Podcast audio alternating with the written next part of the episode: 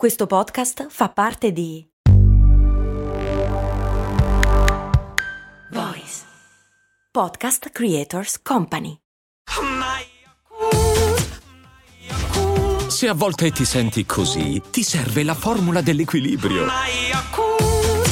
Yakult Balance, 20 miliardi di probiotici LCS più la vitamina D per ossa e muscoli. I gatti neri e Halloween.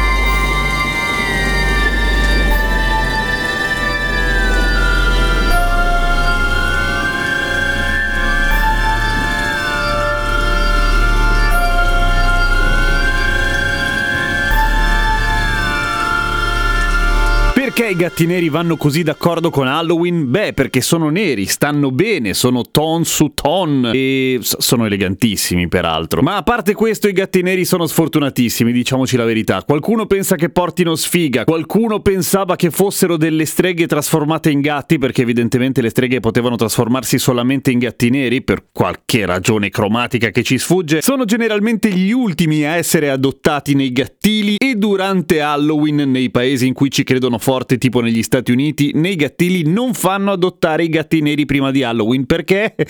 Perché la gente li ammazza, che ridere, per fare i sacrifici. Bravi umani. Comunque i gatti neri vanno forte da un sacco di tempo, nel bene o nel male. Già nella mitologia greca troviamo il primo legame fra gatti neri e stregoneria. E ancora prima, o giù di lì in realtà, gli antichi egizi i gatti neri li tenevano comunque in palmo di mano, per cui li trattavano benone, anzi. Le azioni dei gatti neri precipitano rovinosamente durante il Medioevo. Sì, sempre per quella roba delle streghe, perché vengono associate alle streghe. Come mai? Perché sono neri, misteriosi, hanno il colore della notte e non li vedi al buio? Forse perché i gatti e le streghe? Forse perché le streghe erano in genere, come abbiamo visto ieri, donne sole, che quindi forse avevano più tempo da dedicare ai gatti? Sto facendo un giro per non cadere nel brutto cliché della donna gattara, però ci siamo capiti. Se avevi una famiglia e poche risorse, non ti prendevi a casa un gatto mentre se eri una donna sola o un uomo solo ti potevi permettere un gatto che a quei tempi faceva un sacco comodo perché ti mangiava i topi per dire. Ma questa cosa che le streghe si trasformano in gatti viene consacrata ad esempio in una storia inglese del 1500 o metà del 1500 in cui si racconta che un padre e suo figlio vanno in giro a caccia di streghe un giorno così come quelle attività che fanno i padri con i figli tipo andare a pesca, andare a Luna Park o andare ad ammazzare le streghe giustamente. A un certo punto vedono un gatto nero e cosa fanno? La cosa più ovvia, lo prendono a sassate e lui riesce a nascondersi in una casa abbandonata. Il giorno dopo incontrano una vecchia tutta zoppicante piena di ferite e dicono ecco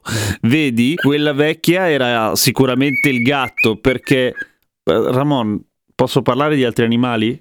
Grazie. Perché a quei tempi andavano abbastanza dritti, il rasoio di Occam lo prendevano un po' troppo sul serio e non... Eh, complotto. I primi a dire che i gatti neri portano sfiga in Europa nel Medioevo sono quelli che adesso sono i tedeschi e sono proprio loro in realtà che da coloni portano questa simpatica tradizione negli Stati Uniti e che prende piede di brutto perché gli Stati Uniti sono così, sono hardcore un po' su ogni cosa. Ma non è in tutto il mondo che i gatti neri portano sfiga, nella maggior parte del mondo i gatti non portano sono gatti, ok? In Giappone portano fortuna a prescindere dal colore perché il razzismo proprio no. In Francia pare che portino fortuna i gatti neri, ma fondamentalmente tutta quella cosa dei gatti neri che portano sfortuna e dei gatti neri che vengono ammazzati in quanto portano sfortuna, beh, è una delle tante minchiate che noi sappiamo fare in nome della superstizione, è una cosa veramente, veramente, veramente idiota. Non vengono sacrificati i pappagalli, in particolare quelli con le guanciotte rosse tipo Pikachu, anche se però sono oggettivamente dei cagacazzo quando devi registrare